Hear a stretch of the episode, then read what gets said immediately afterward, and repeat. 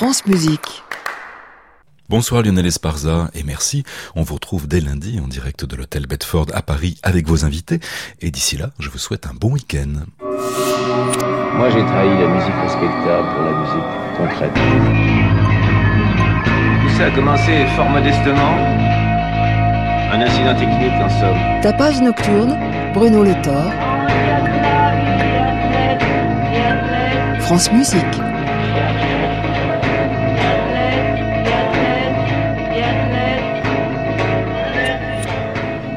Notre invité sera Gilles Gobert, dont le credo est de métamorphoser la musique électronique en musique de chambre. Nous évoquerons son parcours à l'occasion de la parution du nouvel opus discographique qui lui est consacré sur le label Subrosa. Mais c'est avec un hommage que nous ouvrons cette émission, hommage à Alain Kremski, disparu le 28 décembre dernier, et qui fut, il y a quelques années déjà, l'invité de Tapage Nocturne. Alain Kremski mena une double carrière de compositeur et de pianiste. Son œuvre, très inspirée des cultures asiatiques, explore l'univers mystique des sons des cloches de temple, des gongs, des bols bouddhiques, des bols chantants tibétains. Mais bien au-delà d'un catalogue, son univers sonore plonge l'auditeur dans une quête de spiritualité qui construit l'écoute du monde l'écoute de soi.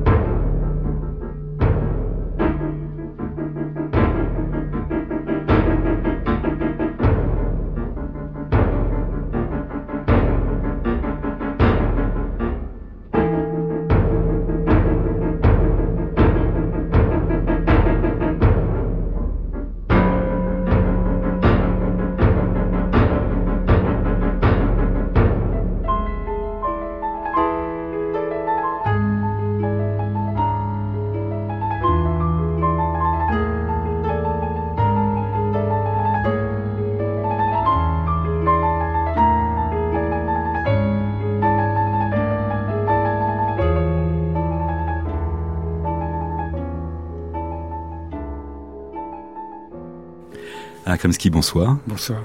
Vous avez commencé votre itinéraire de musicien, d'abord comme pianiste et compositeur, de manière finalement assez traditionnelle. Et à un moment donné, vous choisissez une autre voie, euh, celle des gongs, des, des bols chantants. Qu'est-ce qui transforme ce premier itinéraire? Je pense que c'est difficile de remonter jusqu'aux premières étapes, puisque j'ai commencé la musique quand j'avais trois ans, en étant à quatre pattes sur le piano, quand mon père donnait des leçons. Un jour, mes parents m'ont emmené au cinéma. J'ai oublié le, long métrage, mais par contre, il y avait un documentaire sur un, moine avec sa robe orange. Euh, ça s'appelait Le Sourire, je crois. C'était un, c'était un maître, un, moine dans un monastère en Inde, qui se promenait et qui ne regardait absolument rien, qui était tout entier dans sa méditation. Et puis il y avait un petit monillon qui le suivait, qui, qui regardait partout avec un sourire merveilleux. Et on a commencé à donner des explications sur les exercices de méditation. Et là, c'était d'un seul coup, je sais pas, j'avais 12 ans, 13 ans, c'était quelque chose qui était extrêmement connu et familier pour moi. Et à partir de là, euh, j'étais fasciné, intéressé, d'abord sans le savoir et ensuite d'une manière consciente par l'Asie. Après, quand j'étais au conservatoire, il y avait déjà quelque chose qui, dans mes compositions, m'entraînait tout le temps à choisir des instruments qui accompagnaient l'orchestre, c'est-à-dire des cloches, des gongs, des percussions. J'ai eu des grands professeurs comme euh, Darius Millot, Olivier Messiaen, Nadia Boulanger, André Jolivet. Puis j'ai été encouragé par des gens comme Marius Constant, Henri Dutilleux. Mais je me suis aperçu au bout d'un moment que tout ça c'était de l'ordre du savoir, même si c'était un savoir extraordinaire, mais que j'avais besoin d'une expérience fondamentale beaucoup plus profonde pour comprendre ma relation avec l'univers. Et en fait, ce qu'on appelle toujours entre l'être et le paraître, hein, entre le savoir et l'être, et petit à petit, je me suis aperçu que je n'étais pas du tout influencé par la musique traditionnelle orientale, parce que si on écoute mes enregistrements, mes compositions, on voit qu'elles sont beaucoup plus influencées par les, mélodies russes orthodoxes ou par le chant grégorien, hein, dans la ligne Messiaen-Debussy, plus que dans une ligne euh, orientale qui serait vraiment stupide d'imiter. Mais c'est le concept qui a changé, c'est-à-dire euh, aborder la musique sous l'angle de l'architecture, du plein, du vide, des respirations, des silences, et comprendre surtout qu'il faut échapper à cette dualité occidentale du zéro et du un, du gentil, du méchant, du blanc et du noir. Et euh, toute la philosophie orientale nous, nous ramène à quelque chose qui est de l'ordre de la Trinité, c'est-à-dire que entre le son et le silence, entre le plein et le vide, il y a toujours un passage. Et je crois que c'est dans ce passage que nous ne pouvons pas dominer que le mystère des choses réside. Si j'ai appelé ce disque résonance-mouvement, mouvement-résonance, pourquoi? C'est parce qu'au bout d'un moment, nous nous rendons compte que à l'intérieur de nous-mêmes, à chaque seconde, tout est mouvement. En ce moment même, pendant qu'on est en train de parler, on est sur une grosse boule qui s'appelle la Terre, qui est en train de tourner à toute vitesse autour du Soleil, dans une galaxie qui elle-même est en train de tourner. Donc tout est mouvement. Ces mouvements d'énergie nous traversent, provoquent des émotions. Il y a une manière d'être ouvert à ce mouvement comme un désir de retourner vers la source.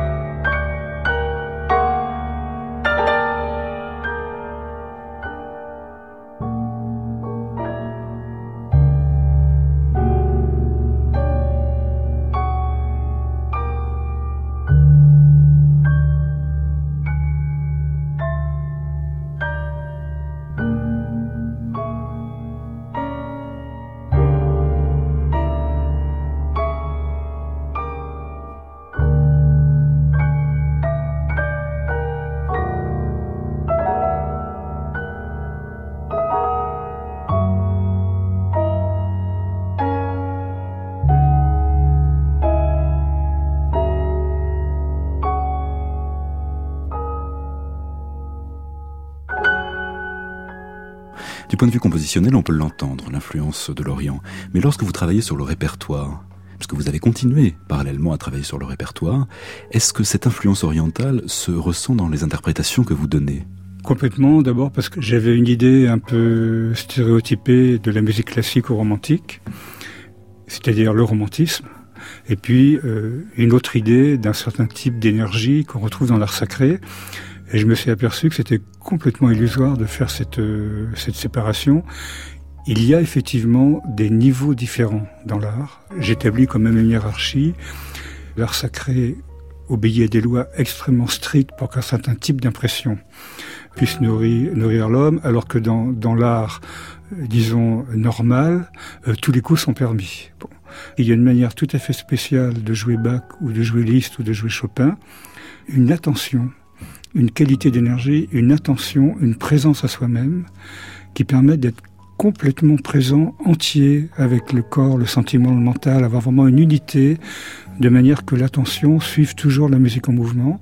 Et je pense qu'à ce moment-là, l'auditeur le sent. Ce qui est reçu en face correspond à la qualité de ce qui est émis.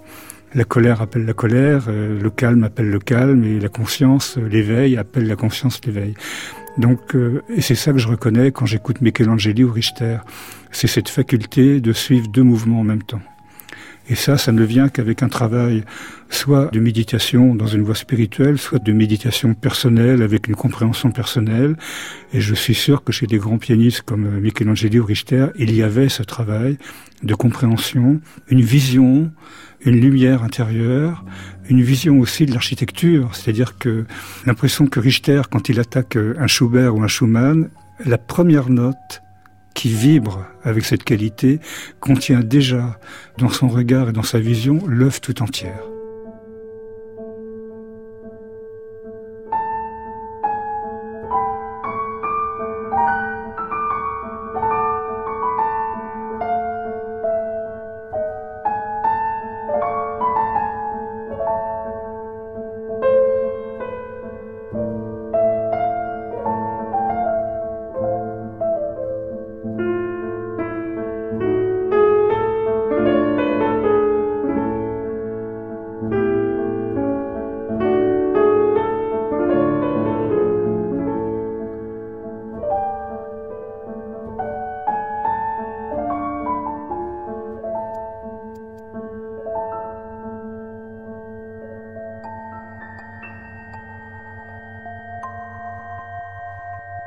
Tapage nocturne, Bruno Le Thor, France Musique. Gilles Gobert esquisse depuis de nombreuses années déjà un langage qui transforme la machine en instrument à part entière. Plutôt électronique avec le duo Knapp qu'il forme avec Gilles Donneux, plutôt mixte avec l'ensemble Laps qui bâtit des passerelles entre instruments traditionnels et informatique musicale, son itinéraire est fait d'expérimentations plurielles qui vont dernièrement jusqu'à une rencontre avec la danse. À l'occasion de la parution de Chamber Electronic Music, qui regroupe notamment un cycle de trois pièces pour piano et électronique, nous nous sommes entretenus avec Gilles Gobert et la pianiste Nao Momitani.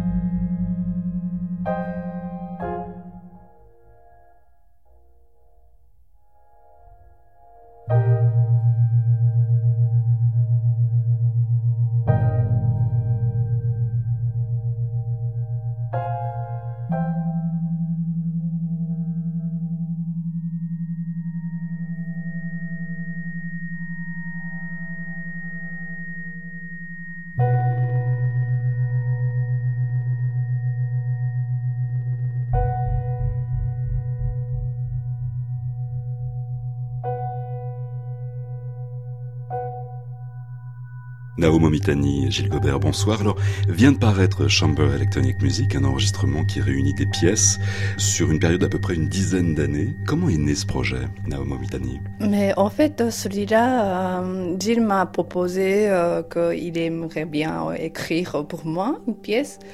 La condition, c'était de faire des tests, beaucoup d'essayages. Euh, on a vraiment beaucoup travaillé quand Gilles a commencé à écrire comme les euh, Working Progress. Euh, on a travaillé au fur et à mesure, on a répété vraiment beaucoup à force de chercher euh, comme le son électronique et le, son de piano soit vraiment bien homogène.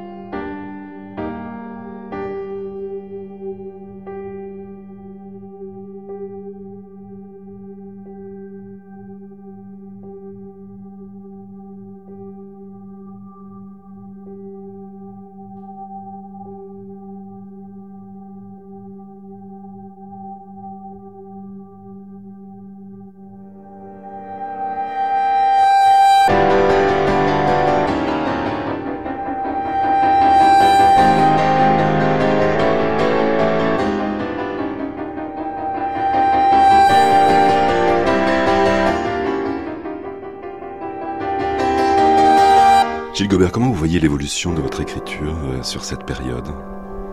Plus libre, progressivement plus libre, même si c'est un petit peu paradoxal, puisque en fait, euh, si on regarde techniquement, l'écriture est en réalité plus contrôlée. Mais je reviendrai euh, un instant sur, la genèse du, projet, parce qu'en fait, c'est une musique, les pièces pour piano s'étalent sur 5 ans, de 2011 à 2016. Et en fait, la première pièce était une commande du centre Henri Pousseur, à Liège pour le festival euh, des images sonores. La deuxième pièce que j'ai dans l'ordre d'écriture est en fait la dernière du cycle, qui elle était une commande du festival Ars Musica. Et euh, à partir du moment où il y avait ces deux pièces euh, qui, d'un point de vue du style, sont quand même relativement différents dans, le caractère d'écriture, étant donné que les influences de ces deux pièces sont assez distinctes. J'ai décidé d'en écrire une troisième pour en faire un cycle complet qui, euh, qui permet de se, euh, de se, jouer d'un seul tenant. D'un seul tenant, ou alors on peut jouer éventuellement les, trois pièces euh, séparément aussi, bien sûr. Maintenant, au point de vue de l'écriture pianistique, là, au point de vue instrumental, je pense qu'il y a là des, des redondances entre, entre les trois pièces, hein, très clairement. Au point de vue harmonique, déjà, il y a des choses qui se, qui se, qui se rassemblent, qui se, qui se croisent, qui se, qui se rappellent. Au point de vue de l'électronique, là il y a des choses assez différentes, dans le sens où ma préoccupation, et, ce depuis euh, une dizaine d'années maintenant effectivement, c'est de, de, pouvoir utiliser euh, l'informatique et utiliser l'électronique oui, euh, au même titre qu'un instrument acoustique en réalité au même titre à la fois dans, dans le dispositif qui doit être relativement simple d'installation, mais aussi euh, dans le jeu euh, avec différents contrôleurs. Et ça, ce jeu s'émancipe, on va dire, en, en fonction de, dans les trois pièces. Hein, dans la première pièce, le jeu est relativement timide et discret, dans le sens où il y a un petit jeu euh, de modulation sur des échantillons. Euh, alors que dans la dernière pièce qui est, écrite, donc qui est la deuxième pièce du cycle, le, mouvement lent, là il y a un réel jeu instrumental et, gestuel avec, des contrôleurs euh, spécifiques, c'est-à-dire un jeu électronique qui est beaucoup plus développé que dans les deux autres.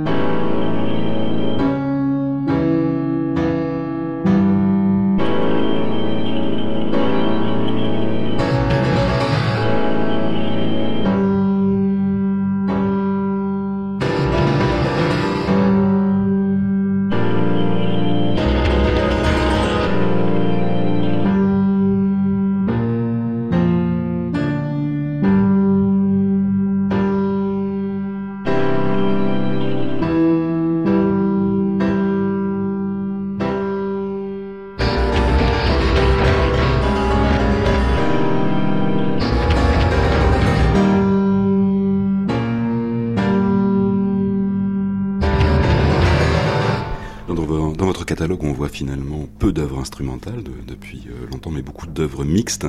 Euh, est-ce que c'est finalement là votre champ d'expression? Oui, je, ne sais pas si c'est mon champ d'expression, mais en tout cas c'est ma préoccupation, euh, très claire, pour différentes raisons. Je suis quelqu'un qui aime être sur le terrain. Je suis quelqu'un qui aime jouer. Et je ne pratique pas, ou je ne pratique plus d'instruments acoustiques. Donc le fait de pouvoir développer des petits outils relativement simples, des petits outils, des petits instruments électroniques que je peux pratiquer moi, euh, chez moi, afin d'expérimenter des choses euh, par moi-même. Et je trouve euh, quelque chose de très important dans, la composition, finalement, puisque ça, veut dire que je pars d'une pratique musicale avant de la coucher sur papier.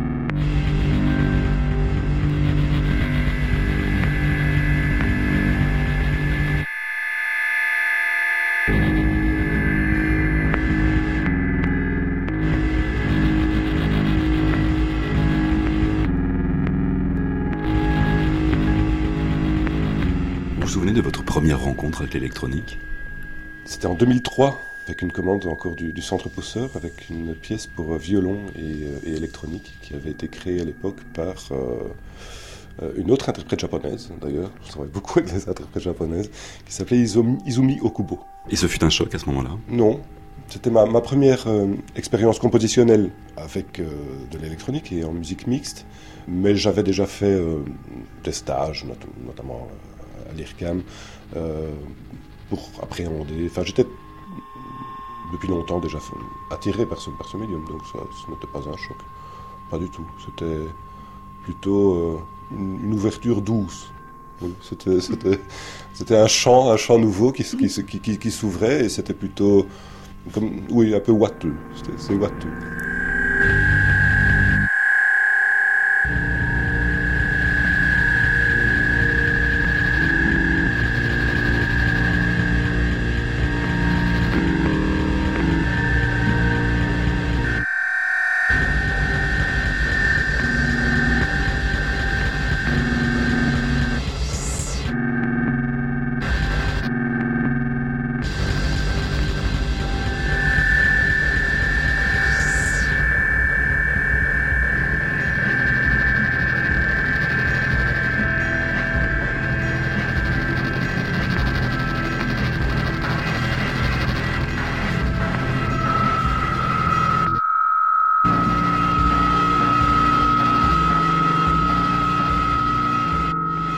comment vous avez abordé ce, travail? Vous travaillez beaucoup dans le domaine de la musique de création. Euh, et ce travail avec Gilles Gobert est-il particulier? Oui, c'était euh, assez particulier parce que euh, Gilles, au niveau de technique pianistique, dans surtout le premier, il utilisait les techniques des accords qu'on doit plaquer d'abord de plusieurs notes en même temps et de retirer au fur et à mesure euh, une note à la fois. Donc, euh, nous, on est habitué à jouer euh, une note et ajouter après. Donc, d'abord, tu dois, tu devais inverser des, réflexions, le mental, comment je vais traduire ça, parce qu'en retirant une note après, parce que on réduit les résonances. Donc, comment porter, garder de cette résonance-là en retirant une note à la fois. passer l'énergie, faire les, les, phrases. Et ensuite, quand on commençait à travailler ensemble, c'est le, son électronique qui commençait à remplir les espaces et je sentais vraiment les changes de ce musique de chambre, vraie musique de chambre avec le son électronique et euh, qui euh, crée des nouvelles énergies et euh, de vraiment de, de nouvelles esthétiques et sonores.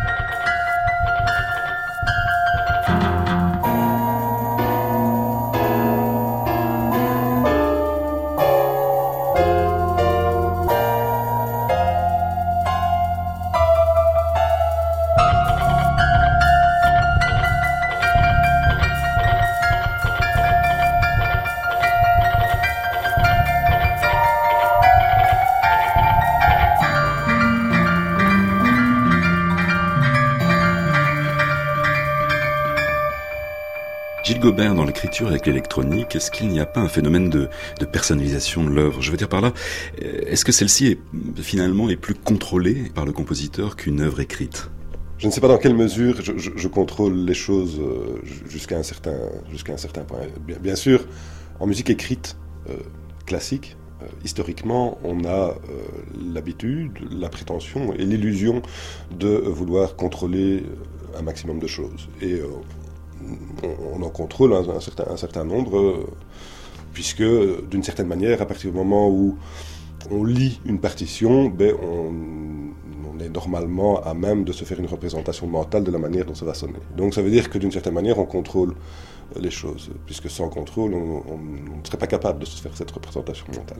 Avec l'électronique, le contrôle se situe à un autre niveau, je pense. Probablement à, des stades différents en fonction de, la démarche du compositeur. Mais à partir du moment où le compositeur décide de lui-même construire à un certain niveau, alors ça peut être au niveau du, code ou ça peut être à un niveau euh, supérieur de programmation, euh, mais à partir du moment où le compositeur décide de construire lui-même ses, outils de création, euh, ben, d'une certaine manière, il contrôle un certain niveau. Maintenant, le résultat, est-ce qu'il va le contrôler entièrement à 100% Est-ce qu'il le souhaite? Ça, c'est encore un autre, un autre débat.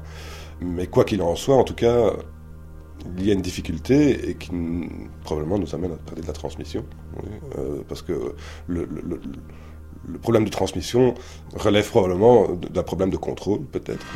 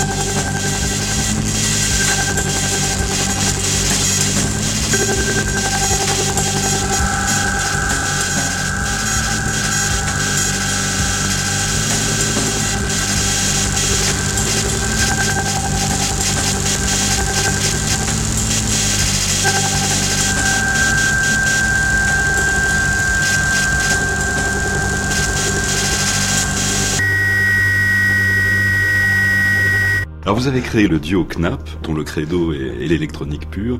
Euh, comment est né ce projet Knapp? Mon intention, depuis toujours, dès que j'ai commencé à faire de l'électronique, je suis quelqu'un de terrain, donc quelqu'un qui a besoin de jouer. Et, donc, vouloir créer euh, un ensemble de musique de chambre euh, qui, est composé d'ordinateurs me semblait tout à fait naturel et complètement légitime.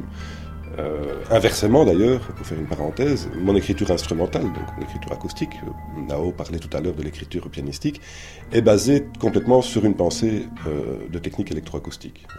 Nao parlait de, la technique du piano, en réalité c'est juste une technique de, filtrage, en réalité. et donc, cette, manière de, vouloir intégrer l'électronique à la fois dans la, dans la musique acoustique et instrumentale et rendre finalement l'instrumentarium acoustique euh, aussi légitime qu'un instrument de l'orchestre, en fait. C'est ma préoccupation euh, depuis le début. D'ailleurs, je joue mes parties électroniques, ou les interprètes jouent les parties électroniques, euh, toujours sur scène, jamais de, la régie. J'avais dans l'idée de, vouloir créer un, ensemble de musique de chambre avec des, ordinateurs, des ordinateurs portables, des, interfaces. Et, là, ben, tout naturellement, en fait, Gilles était déjà, Gilles Donneux était déjà très intéressé par, euh, ce projet. Euh, à l'époque, euh, il terminait ses études à Montréal. études orientées sur les nouvelles technologies et les technologies actuelles. Donc c'était vraiment tout naturellement que je lui ai demandé de, de participer à ce projet. Et voilà, nous avons, avons fait notre premier concert à Liège dans le cadre du festival Ars Musica. Dès le début, en réalité, effectivement, euh, le projet était de jouer euh, à deux, comme un, duo, euh, mais nous avons rapidement invité des, des instrumentistes acoustiques à venir jouer avec nous, parce que notre premier concert s'est fait avec un theremin, avec Daniel Galiazzo au, au Puis nous avons joué aussi avec Vincent Royer à l'alto. Donc nous avons eu régulièrement des invités instrumentistes pour créer de la musique mixte. Euh, ce que nous avons fait aussi au, Festival des images sonores euh, à Liège. Euh, mais bien sûr, notre, notre, notre base, on va dire, était de jouer uniquement en duo.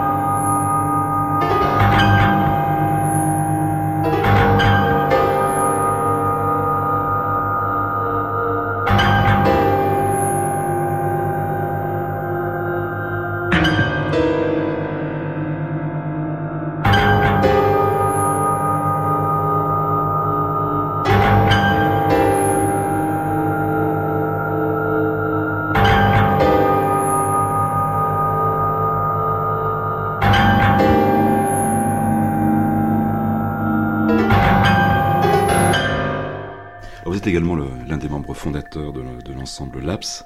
Euh, comment est né ce projet et quelle est la différence avec KNAP Il y a bien sûr beaucoup de différences dans le sens où, euh, sens où euh, KNAP est un ensemble, est un duo qui permet d'expérimenter des dispositifs, des, technologies à petite échelle.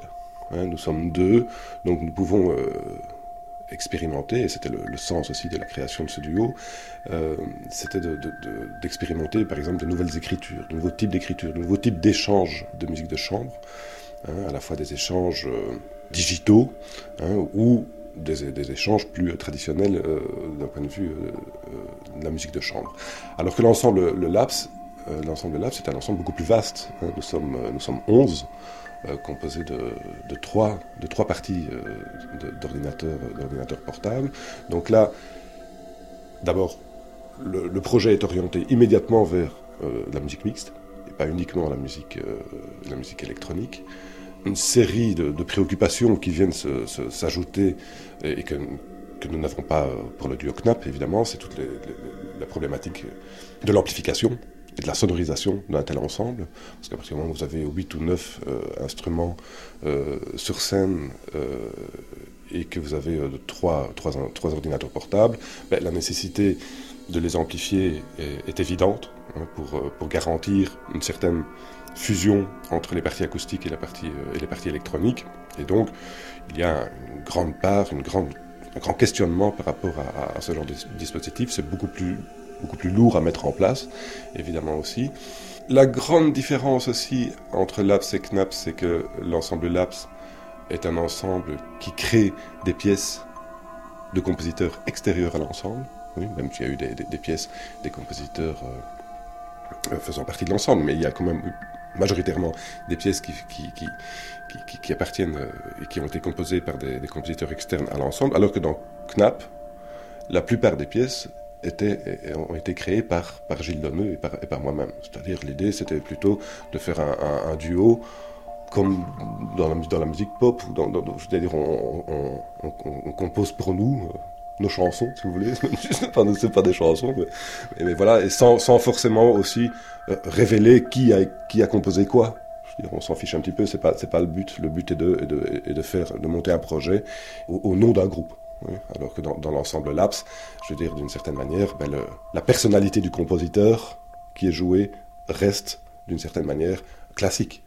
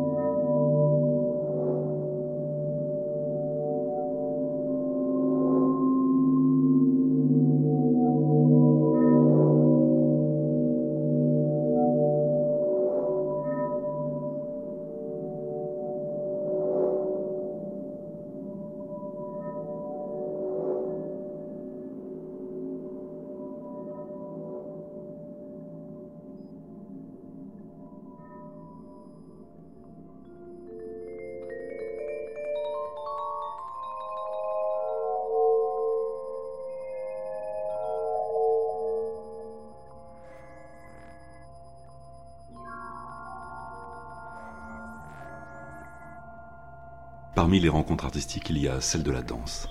Oui, c'est récent. C'était un projet euh, à la demande de la, pianiste Véronique Delcambre, qui travaillait avec, euh, des danseurs de, de l'école euh, Parts, ici à Bruxelles. Et voilà, elle cherchait des compositeurs pour monter un concert, monter un projet. Et ça, ça m'a vraiment tout de suite emballé donc nous avons monté un projet où il y a euh, une danseuse, enfin d'abord c'était un, danseur, piano, une partie électronique et euh, la vidéo. La vidéo étant assurée par euh, Inger Elisabeth Gleditsch qui m'accompagne. Et ce que je trouvais intéressant dans la, dans la, dans, la danse, c'est d'une certaine manière la danse pouvait révéler visuellement le, projet musical. Et ça, c'était, euh, c'était quelque chose de totalement euh, nouveau pour moi, parce que, euh, a priori, j'ai toujours eu peu d'expérience avec, avec, avec, quelque chose de visuel. Ouais, je suis avant tout quelqu'un de sonore, et, le visuel, j'ai eu beaucoup de, beaucoup de mal, souvent de mal avec le visuel, malgré que mon, mon père était, était plasticien, donc c'était c'est un peu paradoxal. Et donc la danse avait quelque chose qui à la fois a quelque chose qui à la fois se, rapproche bien évidemment de, la musique, a quelque chose de, l'ordre du musical, mais bien évidemment aussi quelque chose de visuel. Et donc il y avait quelque chose, c'est peut-être une manière de, pouvoir faire le pas, transmettre finalement euh, une idée musicale d'un point de vue visuel avec la danse, pour ensuite aller vers quelque chose peut-être de purement visuel avec de la vidéo, Euh, je trouve que la, danse est, peut-être pour moi en tout cas le lien qu'il y a entre le sonore et le, visuel, et donc à ce niveau-là, ça voilà, m'a directement attiré. Et d'ailleurs, nous continuons le, projet parce que pour le, mois de novembre, nous avons décidé de travailler sur un, nouveau projet euh, plus long cette fois-ci, avec une forme euh, plus, importante, euh, tournera autour des, 40 ou 45 minutes. Et nous commençons les tests maintenant au mois de janvier avec une résidence à Stockholm, en Suède, en été. Donc voilà, ce sera à découvrir au mois de novembre à Bruxelles.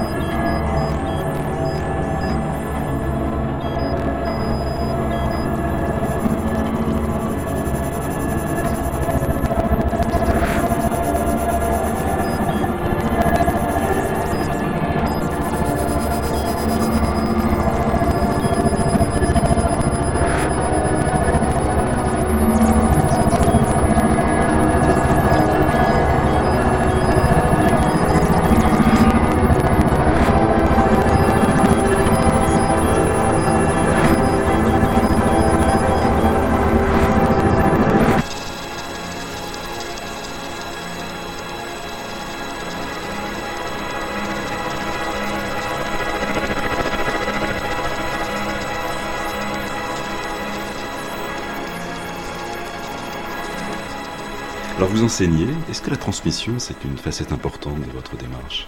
Oui, la transmission au sens, large, je ne sais pas. Mais en tout cas, l'enseignement a, une, place importante pour moi, à plusieurs niveaux. Dans le sens où enseigner me permet de mieux comprendre mes idées. Parce qu'à partir du moment où j'enseigne, je, dois forcément clarifier mes idées pour pouvoir les transmettre. si je transmets quelque chose de confus, ça va ça va pas bien fonctionner. Et inversement, les étudiants ou, les gens à qui, euh, je, transmets euh, par l'enseignement me transmettent également aussi de, de, de, nouvelles choses, de nouvelles idées. Parce que les, étudiants, la plupart du temps, enfin, ils ont tous des, très bonnes idées, les étudiants. Toujours. Il n'y a, pas d'étudiants qui ont de mauvaises idées, ça n'existe pas. Ils n'ont pas, de, pas forcément les moyens de, les mettre en œuvre, mais de mettre des bonnes idées, ils en ont tous. Donc, euh, donc ça va dans les deux sens, si vous voulez. Et j'adore particulièrement les, enseigner euh, des, des, choses aux, débutants. Je trouve que c'est, quelque chose euh, de, vraiment fondamental, vraiment très important euh, et de très riche parce que ça permet évidemment, pour pouvoir garder un certain, un certain niveau, ça, ça demande à la fois de se remettre en question et ça, ça demande bien évidemment d'apprendre nous-mêmes de nouvelles matières. Hein, parce que dans l'enseignement, j'enseigne euh, différentes matières, euh, parfois, fort différentes l'une de l'autre, mais je, fais l'effort pour certains cours de, euh, d'avoir des matières différentes chaque année. Euh, donc forcément, ça me demande moi-même d'apprendre avant de pouvoir les, transmettre. Naomo Mitani, euh, Gigobert, merci beaucoup d'être venu nous parler de ce nouvel opus discographique qui vient de paraître sur le label Subrosa.